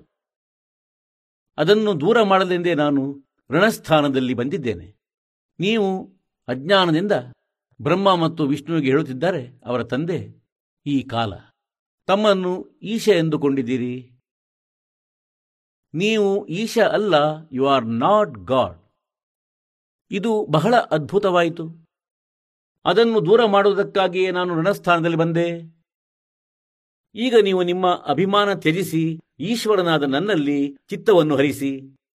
ನನ್ನದೇ ಪ್ರಸಾದದಿಂದ ಲೋಕದಲ್ಲಿ ಎಲ್ಲವೂ ಪ್ರಕಾಶಿಸುತ್ತದೆ. ಈಗ ನೋಡಿ, ಇದು ಸ್ಪಷ್ಟಪಡಿಸುತ್ತದೆ, ನಾನೇ ಪರಬ್ರಹ್ಮನು. ಈಗ ಇವನು ಮೂರ್ಖರನ್ನಾಗಿಸಲು ಪ್ರಯತ್ನಿಸುತ್ತಿದ್ದಾನೆ. ನಾನೇ ಪರಬ್ರಹ್ಮನು. ನನ್ನದೇ ಸಕಲ್ ಅಕಲ್ ರೂಪವಿದೆ. ಬ್ರಹ್ಮನಾಗಿರುವುದರಿಂದ ನಾನು ಈಶ್ವರನಾಗಿರುವೆ. ಅನುಗ್ರಹ ಇತ್ಯಾದಿ ನನ್ನ ಕೃತ್ಯಗಳಾಗಿವೆ, ಸರ್ವವ್ಯಾಪಿ ಆಗಿರುವುದರಿಂದ ನಾನು ಜಗತ್ತಿನ ಉತ್ಪತ್ತಿಕರ್ತ, ಆಗಿರುವುದರಿಂದ ನಾನು ಬ್ರಹ್ಮನು. ಏ ಬ್ರಹ್ಮಕೇಶವ್, ಸಮತ್ವ ಮತ್ತು ವ್ಯಾಪಕತ್ವ ಆಗಿರುವುದರಿಂದ ನಾನು ಆತ್ಮ. ನಾನು ಈಶ, ಎಲ್ಲರ ಈಶನಾಗಿರುವೆನು. ಇದು ನನ್ನದು, ನನ್ನ ಹೊರತು, ನನ್ನ ಬಿಟ್ಟು ಯಾರೂ ಬೇರೆಯವರದಲ್ಲ. ಪ್ರಥಮವಂತೂ ಬ್ರಹ್ಮ ತತ್ವದ ಜ್ಞಾನದ ಆಧಾರದಿಂದ ನಿಷ್ಕಲ ಬ್ರಹ್ಮನ ಪ್ರಾದುರ್ಭಾವ ಆಗಿದೆ. ಈಗ ನಾವು ಮುಂದಿನ ಪುಟದಲ್ಲಿ ಓದೋಣ. ಹದಿನೆಂಟನೇ ಪುಟದಲ್ಲಿ. ಈಗ ಇಲ್ಲಿ ನೋಡಿ. ಹೇ ಮಕ್ಕಳೇ, ಈಗ ಈ ಕಾಲನು ತನ್ನ ಎರಡು ಪುತ್ರರು ಬ್ರಹ್ಮ ಮತ್ತು ವಿಷ್ಣುವಿಗೆ ಹೇಳುತ್ತಿದ್ದಾನೆ. ಹೇ ಮಕ್ಕಳೇ, ಈ ಕೃತ್ಯ ನೀವು ತಪಸ್ಸಿನಿಂದ ಪಡೆದಿದ್ದೀರಾ? ಯಾವ ಕೃತ್ಯ? ಯಾವ ಜಾಬ್? ಉತ್ಪತ್ತಿ ಮತ್ತು ಪಾಲನೆ? ಸೃಷ್ಟಿ ನೋಡಿ, ಹೇ ಮಕ್ಕಳೇ, ಈ ಕೃತ್ಯ ನೀವು ತಪಸ್ಸಿನಿಂದ ಪಡೆದಿದ್ದೀರಾ? ಯಾವುದನ್ನು ಸೃಷ್ಟಿ, ಉತ್ಪತ್ತಿ ಮತ್ತು ಪಾಲನೆ ಎನ್ನುತ್ತಾರೆ? ಹಾಗಾಗಿ ನಾನು ಪ್ರಸನ್ನನಾಗಿ ನಿಮಗೆ ಕೊಟ್ಟಿದ್ದೇನೆ. ಇದೇ ರೀತಿ ಬೇರೆ ಎರಡು ಕೃತ್ಯಗಳು. ಈಗ ನೋಡಿ, ಈ ಎಲ್ಲ ಕಾನ್ಸೆಪ್ಟ್ ಕ್ಲಿಯರ್ ಆಯಿತು. ಈಗ ಈ ಕಾಲ ಹೇಳುತ್ತಾನೆ, ಎರಡು ಕೃತ್ಯ ರುದ್ರ ಮತ್ತು ಮಹೇಶನಿಗೆ ಕೊಟ್ಟಿದ್ದೇನೆ. ಈಗ ಎರಡಂತೂ ಮೇಲೆ ಆದರು ಮಕ್ಕಳು, ಇಬ್ಬರಂತೂ ಮೇಲೆ ಆದರು ಈಗ ಈ ಇಬ್ಬರು ಇವರಾದರು ರುದ್ರ ಮತ್ತು ಮಹೇಶ. ಇವರಿಂದ ಬೇರೆಯಾಗಿದ್ದಾನೆ ಹೇಳುತ್ತಿರುವ ಇವರ ತಂದೆ. ಇಷ್ಟೇ ಕಾನ್ಸೆಪ್ಟ್ ಕ್ಲಿಯರ್ ಮಾಡಬೇಕಾಗಿತ್ತು, ಮುಂದೆ ಏನೂ ಇಲ್ಲ. ಮತ್ತೆ ನಿಮಗೆ ಸ್ವಲ್ಪ ತೋರಿಸುತ್ತೇನೆ.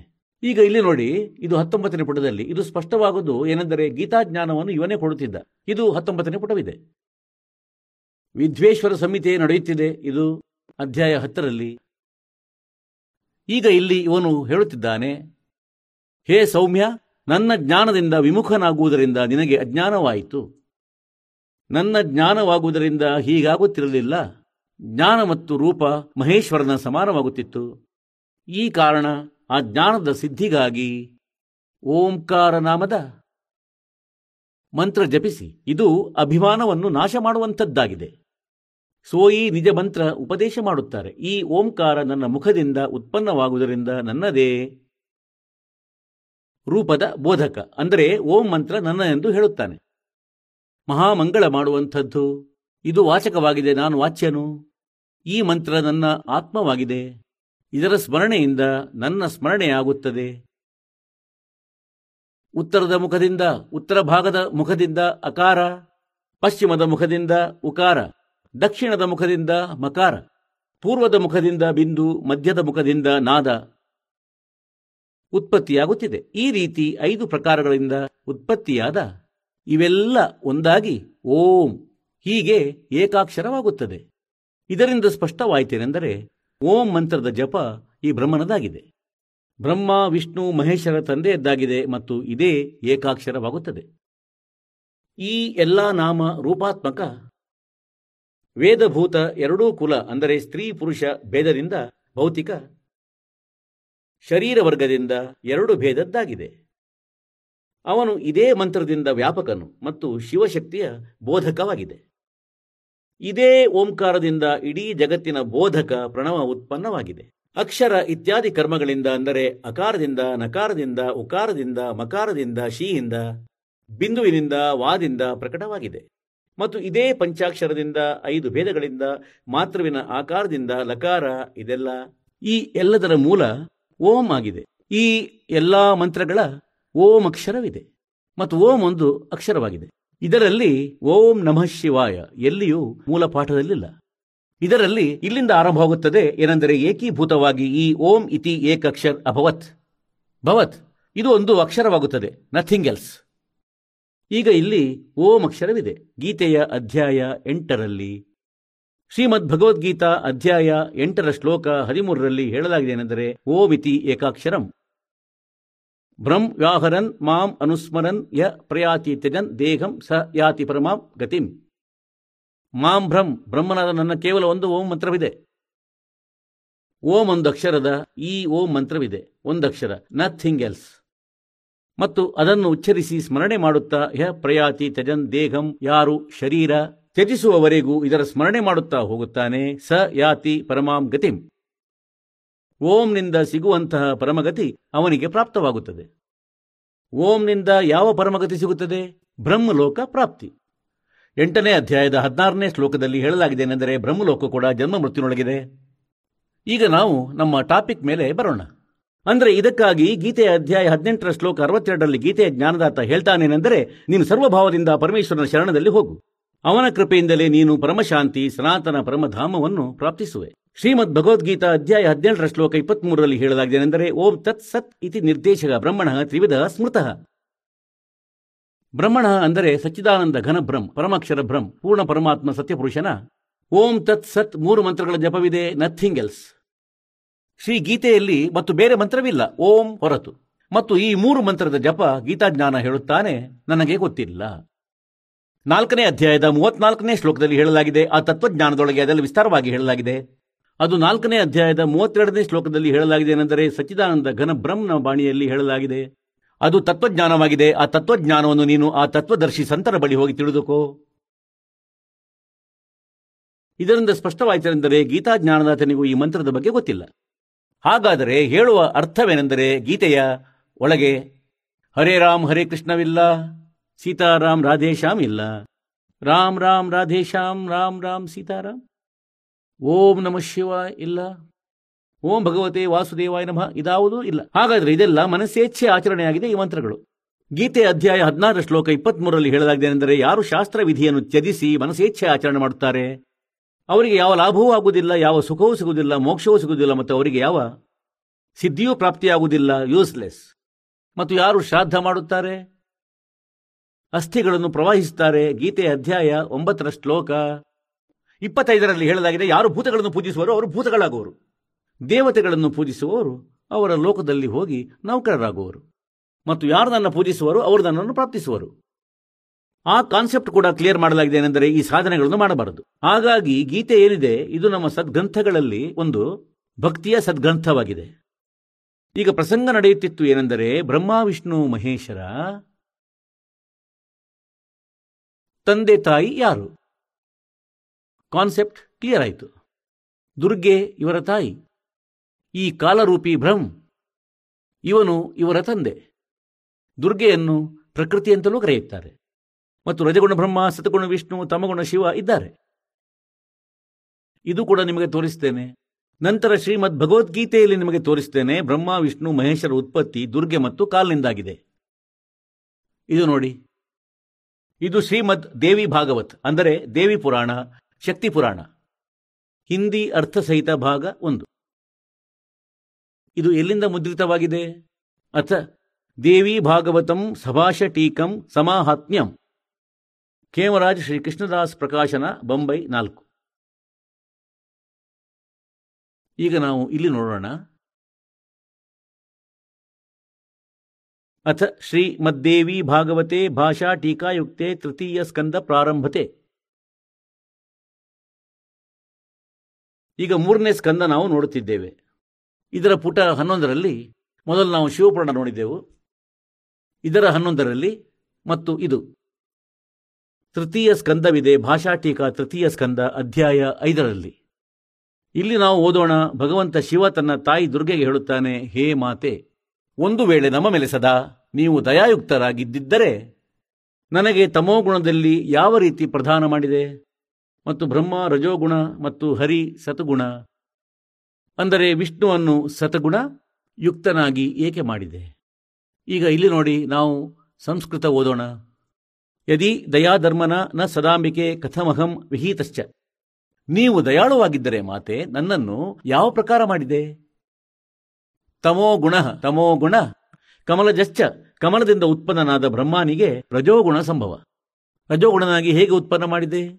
ಸುವಿಹಿತ ಕೆಮು ಸತ್ವಗುಣೋ ಹರಿಹಿ ಮತ್ತು ವಿಷ್ಣುವನ್ನು ಯಾವ ಪ್ರಕಾರ ನೀವು? ಸತೋಗುಣನಾಗಿ ಮಾಡಿದೆ, ಇದು ಸ್ಪಷ್ಟವಾಯಿತು. ರಜಗುಣ ಬ್ರಹ್ಮ, ಸತಗುಣ ವಿಷ್ಣು ಮತ್ತು ತಮಗುಣ ಶಿವ. ಇನ್ನೂ ತೋರಿಸ್ತೇನೆ. ಏಕೆಂದರೆ ಪುಣ್ಯಾತ್ಮರೇ, ಇಂದು ನಾವು ಕಂಪ್ಯೂಟರ್ ತಯಾರಿಸಿದೆವು.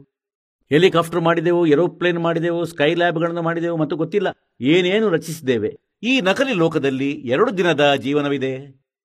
ಮತ್ತು ಯಾವ ಕೆಲಸ ಮಾಡಬೇಕಿತ್ತೋ ಆ ಕಡೆ ನಮ್ಮ ಗಮನವೂ ಹೋಗದಂತೆ ಮಾಡಿದ ಈ ಕಾಲನು. ಆಟಮ್ ಬಾಂಬ್ ಮಾಡಿದೆವು, ಒಬ್ಬರು ಇನ್ನೊಬ್ಬರ ಶತ್ರುಗಳಾದರು.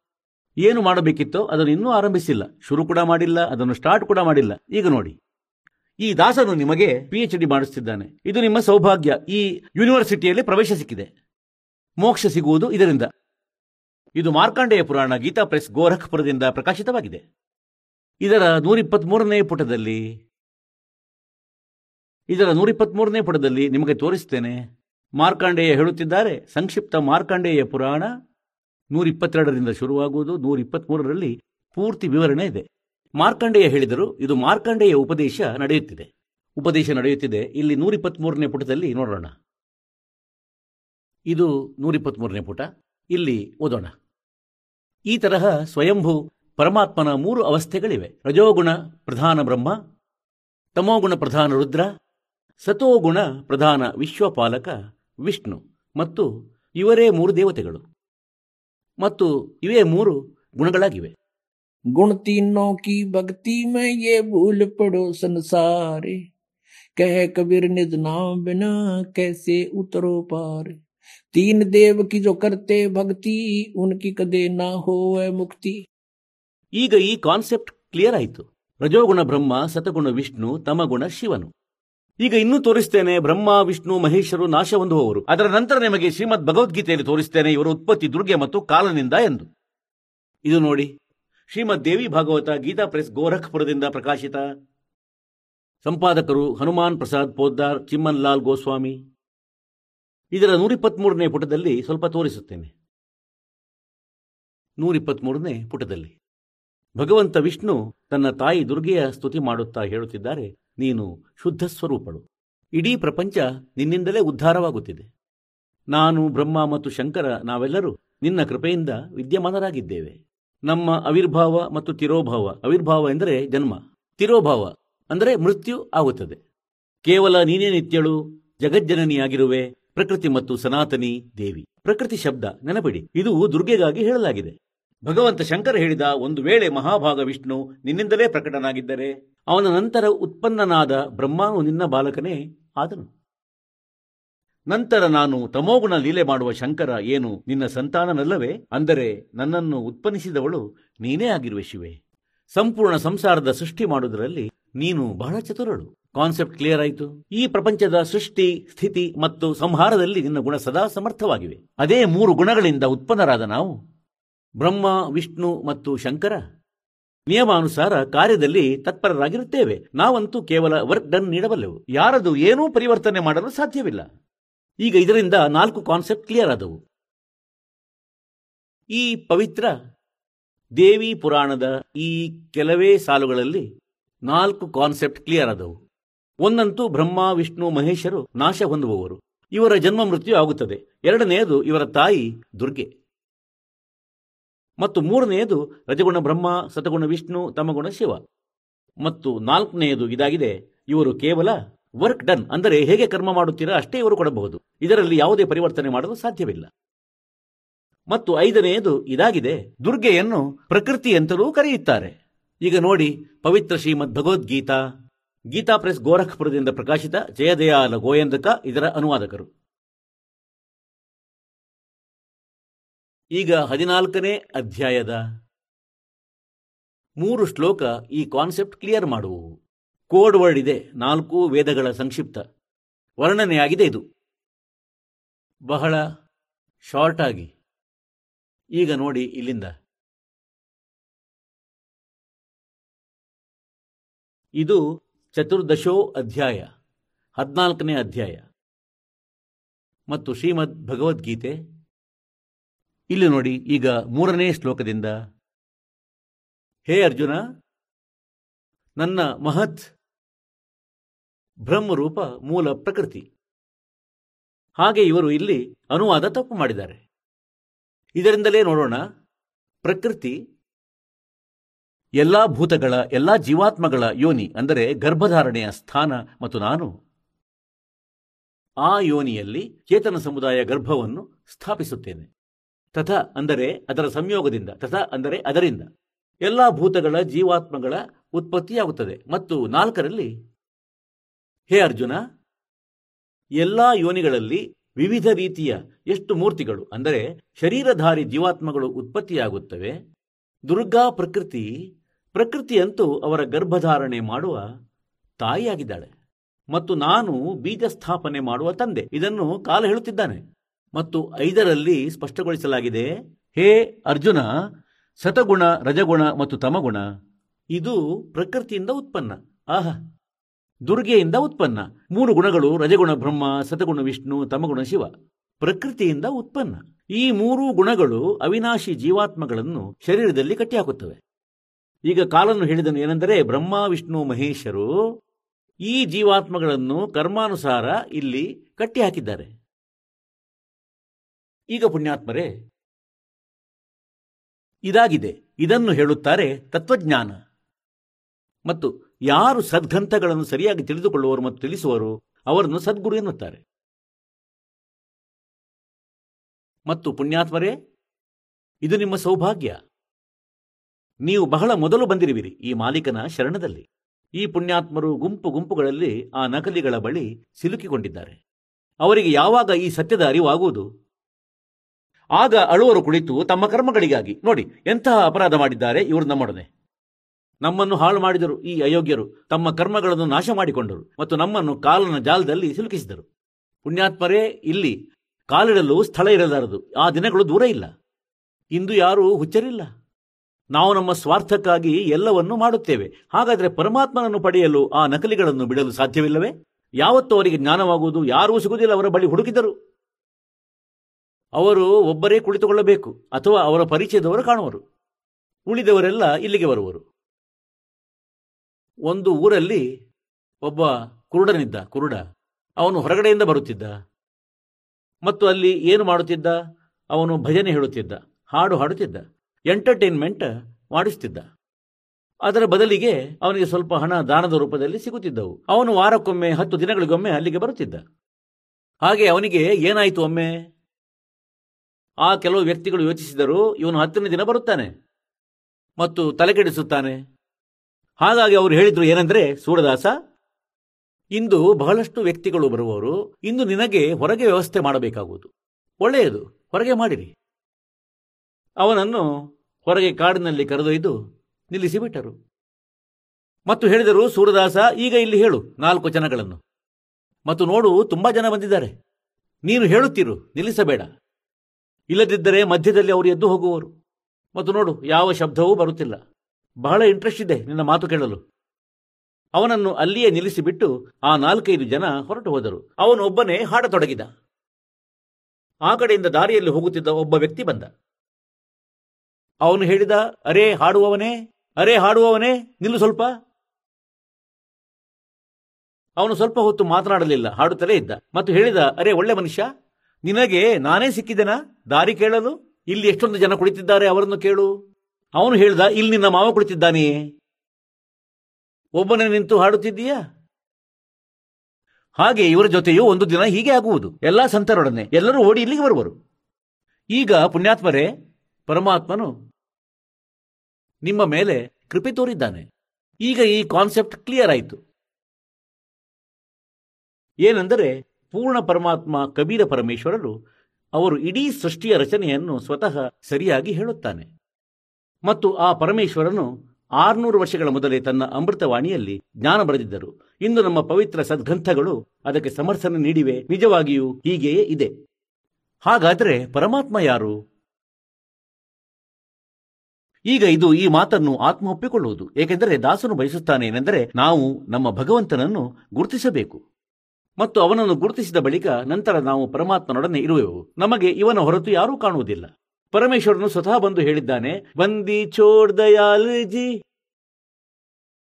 ತುಮ್ ತಕ್ ಹಮರಿ ದೋಡೆ, ಜೈಸೆ ಕಾಗ ಜಹಾಜ್ ಕಾ ಅಬ್ ಸೂಜತ್ ಔರ್ ನಠೋರ್. ಯಾವಾಗ ನಿಮಗೆ ಈ ತತ್ವಜ್ಞಾನ ತಿಳಿಯುವುದು, ಪರಮಾತ್ಮನ ಅರಿವಾಗುವುದು? ಆ ಸಮಯ ಅಂದರೆ ನಿಮ್ಮ ಸ್ಥಿತಿ ಹೀಗಾಗುವುದು. ಹೇಗೆಂದರೆ, ಮೊದಲಿನ ಕಾಲದಲ್ಲಿ ಸಮುದ್ರದ ಹಡಗುಗಳಲ್ಲಿ ಕಾಗೆಗಳು ಕುಳಿತುಕೊಳ್ಳುತ್ತಿದ್ದವು. ಆಹಾರ ತಿನ್ನುವುದಕ್ಕಾಗಿ. ಅಂದರೆ ಇವರು ಊಟ ಮಾಡುವಾಗ ತುಂಡುಗಳನ್ನು ಹಾಕುವರು, ರಾತ್ರಿ ವೇಳೆ, ಸಂಜೆಯ ಸಮಯ, ಅಥವಾ ಹಗಲಿನ ಸಮಯ ಹಡಗು ಪ್ರಯಾಣಿಸುತ್ತಿತ್ತು. ರಾತ್ರಿಯಾದಾಗಿನಿಂದ ಬೆಳಿಗ್ಗೆ ಸೂರ್ಯೋದಯವಾಗುವವರೆಗೆ ಇನ್ನೂರು ಮುನ್ನೂರು ಕಿಲೋಮೀಟರ್ ಹಡಗು ಹೋಗಿರುತ್ತಿತ್ತು. ಆ ಸಮಯ ಇಂತಹ ಇನ್ಸ್ಟ್ರೂಮೆಂಟ್ ಇರುತ್ತಿದ್ದವು. ದಿಕ್ಕು ಸೂಚಕ ಯಂತ್ರ ಇಡುತ್ತಿದ್ದರು. ಮತ್ತು ಅನೇಕ ಬಾರಿ ದಿಕ್ಕು ಸೂಚಕ ಯಂತ್ರವು ಚುಂಬಕೀಯ ಕಲ್ಲುಗಳಿಂದ ಡಿಸ್ಟರ್ಬ್ ಆಗುತ್ತಿದ್ದವು ಮತ್ತು ಆ ಹಡಗಿನ ಚಾಲಕರು ತಮ್ಮ ಇನ್ಸ್ಟ್ರೂಮೆಂಟ್ ಚೆಕ್ ಮಾಡಲು, ತಮ್ಮ ದಿಕ್ಕನ್ನು ಚೆಕ್ ಮಾಡಲು ಕಾಗೆಗಳ ಸಹಾಯ ಪಡೆಯುತ್ತಿದ್ದರು. ಕಾಗೆಗಳಿಗೆ ಒಂದು ವಿಶೇಷ ಗುಣ ಕೊಟ್ಟಿದ್ದಾರೆ ಪರಮಾತ್ಮ. ಏನೆಂದರೆ ಅದು ಯಾವ ದಿಕ್ಕಲ್ಲಿ ಹೋಗುತ್ತದೆ? ಆ ದಿಕ್ಕನ್ನು ಅದು ಮರೆಯುವುದಿಲ್ಲ. ಹಾಗಾದರೆ ಆ ಚಾಲಕರು ಏನು ಮಾಡುತ್ತಿದ್ದರು? ಬೆಳಿಗ್ಗೆ ಕಾಗೆಗೆ ಕಲ್ಲು ಹೊಡೆಯುತ್ತಿದ್ದರು. ಅದನ್ನು ವಿವಶ ಮಾಡುತ್ತಿದ್ದರು. ಹಡಗಿನಿಂದ ಹಾರುವುದಕ್ಕಾಗಿ ಕಾಗೆ ತನ್ನ ಅದೇ ದಿಕ್ಕಿನಲ್ಲಿ ಹಾರುತ್ತದೆ ಏನೆಂದರೆ ನಾನು ನನ್ನ ಮನೆಗೆ ಹಿಂದಿರುಗಬೇಕು. ಹಾಗಾಗಿ ಅದೇ ದಿಕ್ಕಿನಲ್ಲಿ ಹಾರಿ ಹೋಗುತ್ತದೆ. ಅದು ಸ್ವಲ್ಪ ಸಮಯದ ತನಕ ಹಾರುತ್ತದೆ. ಆದರೆ ಎಲ್ಲೂ ಅದಕ್ಕೆ ಕುಳಿತುಕೊಳ್ಳಲು ಸ್ಥಳ ಸಮೀಪ ಕಾಣಿಸುವುದಿಲ್ಲ. ಕೊನೆಗೆ ಅದು ಎಲ್ಲಾ ಕಡೆ ನೋಡುತ್ತದೆ. ಎಲ್ಲಿಯೂ ಕುಳಿತರೂ ಅಲ್ಲಿಯೇ ಮುಳುಗಿ ಸಾಯುವೆ. ಹಾಗಾಗಿ ಮರಳಿ ಬಂದು ಅದೇ ಹಡಗಿನ ಮೇಲೆಯೇ ಆಶ್ರಯ ಪಡೆಯಬೇಕಾಗುತ್ತದೆ. ಅಲ್ಲಿಯೇ ಅದಕ್ಕೊಂದು ಉಳಿಯುವ ಸ್ಥಾನ, ಅದು ಅಲ್ಲಿಯೇ ಬಂದು ಕುಳಿತುಕೊಳ್ಳುತ್ತದೆ. ಆಗ ಹಡಗಿನವರು ತನ್ನ ದಿಕ್ಕು ಸೂಚಕ ಯಂತ್ರವನ್ನು, ದಿಕ್ಕನ್ನು ಚೆಕ್ ಮಾಡಿಕೊಳ್ಳುತ್ತಾರೆ. ಕಾಗೆ ಈ ದಿಕ್ಕಿನಲ್ಲಿ ಹೋಗಿದೆ, ನಾವು ಈ ದಿಕ್ಕಿನಿಂದ ಬಂದಿದ್ದೇವೆ, ನಾವು ಸರಿಯಾಗಿ ಹೋಗುತ್ತಿದ್ದೇವೋ ಇಲ್ಲವೋ ಎಂದು. ಹಾಗಾದರೆ ಹೇಳುವ ಅರ್ಥವೇನೆಂದರೆ ಪುಣ್ಯಾತ್ಮರೇ ನಿಮಗೆ ಯಾವಾಗ ಪರಮಾತ್ಮನ ಸಾಮರ್ಥ್ಯದ ಅರಿವಾಗುವುದು? Kabir is god. ನಿಮ್ಮ ಸ್ಥಿತಿ ಹೀಗಾಗುವುದು. ಜೈಸೆ ಕಾಗಜಹಾಜ್ ಕಾ ಅಬ್ ಸೂಜೆ ಓರ್ ನಠೋರ್. ಎಲ್ಲಿಯೂ ಕುಡಿತರು ಅಲ್ಲಿಯೇ ಮುಳುಗಿ ಸಾಯುವುದು ಅಂದರೆ ಬೇರೆ ಸಂತರಿಲ್ಲ ಬೇರೆ ಭಗವಂತನಿಲ್ಲ. ಮತ್ತು ಎಲ್ಲಿಯೂ ಈ ಜ್ಞಾನವಿಲ್ಲ. ಹಾಗಾದರೆ ನಿಮ್ಮ ಸ್ಥಿತಿ ಇದಾಗುವುದು ಏನೆಂದರೆ ಮತ್ತೆಲ್ಲೂ ನೆಲೆಯಿಲ್ಲ ಮತ್ತು ಇದಕ್ಕಾಗಿ ಪ್ರಯತ್ನ ಮಾಡಲಾಗುತ್ತಿದೆ. ಪುಣ್ಯಾತ್ಮರೇ, ಏನೆಂದರೆ ನಾವು ನಮ್ಮ ಪರಮಾತ್ಮನನ್ನು ಗುರುತಿಸಿಕೊಳ್ಳಬೇಕು. ಪರಮೇಶ್ವರ ಹೇಳುತ್ತಾರೆ, ಮೇ ರೋವತ್ ಹೂ ಸೃಷ್ಟಿ ಕೋ, ಯೇ ಸೃಷ್ಟಿ ರೋವೆ ಮೋಹೆ ಆರ್ ಕಹೆ ಕಬೀರ್ ಹಮಾರೆ ವಿಯೋಗ ಕೋ, ಸಮಜ್ ನೈ ಸಕ್ತಾ ಕೋಯೆ. ಇವರಂತೂ ನನ್ನನ್ನು ಹುಡುಕುತ್ತಿದ್ದಾರೆ, ಭಗವಂತ ಸರ್ವಶಕ್ತಿವಂತ, ಸುಖದಾಯಕ, ಎಲ್ಲ ದುಃಖಗಳನ್ನು ದೂರ ಮಾಡುವವನು. ಮತ್ತು ನಾನು ಹೇಳುತ್ತೇನೆ, ನಾನು ಭಗವಂತನು. ಆದರೆ ಇವರು ನನ್ನನ್ನು ಗುರುತಿಸುವುದಿಲ್ಲ. ಇವರು ಹೇಳುತ್ತಾರೆ, ಕಬೀರರಿಗೆ ಯಾರು ಭಗವಂತ ಮಾಡಿದರು? ಮತ್ತು ಯಾರನ್ನು ನೀವು ಭಗವಂತನೆಂದು ನಂಬುತ್ತೀರಿ? ಅವರು ಎಲ್ಲಿಂದ ಪ್ರಮಾಣಿತರಾಗಿದ್ದರು? ನಾವು ಹೇಳುತ್ತಿದ್ದೆವು, ಪುರಾಣಗಳಲ್ಲಿ ಹೀಗೆ ಬರೆದಿದೆ. ಈಗ ಪುರಾಣಗಳು ಹೇಳಿದವು ಇವರ ಸ್ಥಿತಿಯನ್ನು. ಈ ಭಗವಂತನ ಸ್ಥಿತಿ ಏನೆಂದು? ಹಾಗಾದರೆ ಈಗ ನಿಮಗೆ ಪರಮಾತ್ಮನ ಬಗ್ಗೆ ಅರಿವಾಗುವುದು. ಪುಣ್ಯಾತ್ಮರೇ ಈಗ ಇದೊಂದು ಸಮಯ ನಿಮಗೆ ಲಭಿಸಿದೆ, ಭಗವಂತನ ಭಕ್ತಿ ಮತ್ತು ಈ ಜ್ಞಾನ ಕೇಳಲು. ಈಗ ನೋಡಿ, ಪರಮಾತ್ಮನು ನಿಮಗಾಗಿ ಎಷ್ಟು ಸೌಲಭ್ಯಗಳನ್ನು ನೀಡಿದ್ದಾರೆ ಈ ದಾಸನಿಂದ. ನೀವು ಎಷ್ಟು ಕೃಪಾಪಾತ್ರರು, ಆ ಪರಮಪಿತ ಕಬೀರ್ ಪರಮಾತ್ಮನ. ಎಷ್ಟು ಪ್ರೀತಿಯ ಆತ್ಮಗಳಾಗಿದ್ದೀರಿ, ನೀವು ಆ ಶ್ರೇಷ್ಠ ಆತ್ಮಗಳಾಗಿದ್ದೀರಿ, ಯಾರನ್ನು ಅವನು ಹುಡುಕುತ್ತಾ ತಿರುಗಾಡುತ್ತಿದ್ದಾನೆ. ಚಳಿಯ ವಾತಾವರಣವಿದೆ, ಕಂಬಳಿ ನಿಮ್ಮ ಬಳಿ ಇದೆ. ಮತ್ತು ಈ ದಾಸನು ಪರಮಾತ್ಮನ ಮಹಿಮೆಯ ಮಳೆ ನಿಮ್ಮ ಮೇಲೆ ಸುರಿಸುತ್ತಿದ್ದಾನೆ. ಈಗ ನಿದ್ರೆ ಮಾಡಬೇಡಿ, ಈ ಮಾತನ್ನು ಗಮನದಲ್ಲಿಟ್ಟುಕೊಳ್ಳಿ. ಇಲ್ಲವಾದರೆ ಭಗವಂತನು ಮುನಿಯುವನು. ಏಕೆಂದರೆ ಇಷ್ಟು ದೂರ ಬಂದಿರುವಿರಿ. ಮತ್ತು ಈ ಅಮೃತ ಜ್ಞಾನ ಎಲ್ಲಿ ಹುಡುಕಿದರೂ ಸಿಗುವುದಿಲ್ಲ. ಮತ್ತು ನೀವು ನಿದ್ದೆ ಮಾಡಿಬಿಟ್ಟರೆ ಆ ಎಪಿಸೋಡ್ ಅಂತೂ ಹೋಯಿತು. ನೀವೆಷ್ಟು ಮಲಗಿದ್ದೀರಿ, ಅಷ್ಟು ನೀವು ಕಳಕೊಂಡಿರಿ. ಪರಮಾತ್ಮನನ್ನು ಪಡೆಯಲು ಮಹಾಪುರುಷರು ಮಹಾಪುರುಷರು ತಮ್ಮ ಶರೀರವನ್ನು ನಾಶ ಮಾಡಿಕೊಂಡರು ತಪಸ್ಸು ಮಾಡಿ ಮತ್ತು ಯಾರ ಹೃದಯದಲ್ಲಿ ಈ ಆಸಕ್ತಿ ಉಂಟಾಯಿತು ಹೇಗೆ ಉಂಟಾಯಿತೆಂದರೆ लागी का मार्ग और है लगे चोट काल जा करके लागी का मार्ग और है लगे चोट काल जा करके लगे चोट काल जा करके, लगे चोट काल जा करके ला।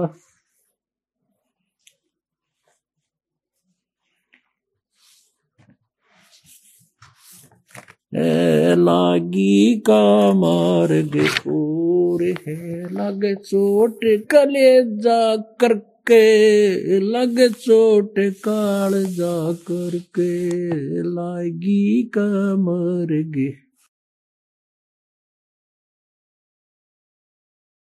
ಹೇಳುತ್ತಾರೆ ನಿಮಗೆ ಪರಮಾತ್ಮನಲ್ಲಿ ಆಸಕ್ತಿ ಉಂಟಾದಾಗ ಹೃದಯದಲ್ಲಿ ಆಸಕ್ತಿ ಉಂಟಾಗುವುದು ಒಂದು ಬೇರೆಯೇ ಆಸಕ್ತಿ ಉಂಟಾಗುವುದು ಪರಮಾತ್ಮ ಹೇಳುತ್ತಾರೆ ನಿಮ್ಮಲ್ಲಿ ಭಗವಂತನ ಪ್ರತಿ ಆಸಕ್ತಿ ಎಂಬುದು ಉಂಟಾದಾಗ ಹೇಳುತ್ತಾರೆ कबीर वैद बुलाइया और पकड़ के देखी बा और वैद न वेदन जान ही मेरा कर कले जेबा ಮನೆಯವರು ಯೋಚಿಸಿದರೇನೆಂದರೆ ಇವನಂತೂ ಬಹಳ ರೋಗಗ್ರಸ್ತನಾಗಿದ್ದಾನೆ ದುಃಖಿಯಾಗಿರುತ್ತಾನೆ ಇವನಿಗೆ ಯಾವುದೋ ಭಯಂಕರ ರೋಗವಾಗಿದೆ ವೈದ್ಯನನ್ನು ಕರೆದರು ಅವನು ಕೈ ಹಿಡಿದು ನೋಡಿದ ವೈದ್ಯ ಹೇಳಿದ ಎಲ್ಲವೂ ಸರಿಯಾಗಿದೆ ಅಸ್ವಸ್ಥನಿಲ್ಲ ಆದರೂ ಇವನು ಹೀಗೆ ದುಃಖಿ ಏಕೆ ಇರುತ್ತಾನೆ ಪರಮಾತ್ಮ ಹೇಳುತ್ತಾರೆ कबीर वैद बुलाइया पकड़ के देखी बा और वैद न वेदन जान ही मेरा कर कले जेबा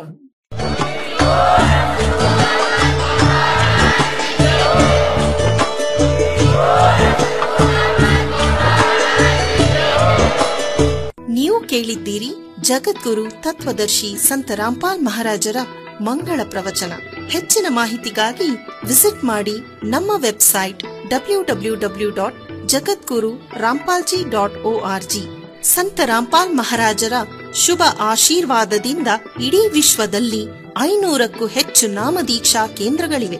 ಇದರಲ್ಲಿ ಸಂತ ರಾಮ್ಪಾಲ್ ಮಹಾರಾಜರಿಂದ ನಿಶುಲ್ಕವಾಗಿ ಆನ್ಲೈನ್ ನಾಮದೀಕ್ಷೆ ಕೊಡಲಾಗುತ್ತಿದೆ. ತಮ್ಮ ಹತ್ತಿರದ ನಾಮದೀಕ್ಷಾ ಕೇಂದ್ರದ ಮಾಹಿತಿಗಾಗಿ ಸಂಪರ್ಕಿಸಿ ಎಂಟು ಎಂಟು ಎಂಟು ನಾಲ್ಕು ನಾಲ್ಕು ನಾಲ್ಕು ಏಳು ಮೂರು ಸೊನ್ನೆ ಎರಡು.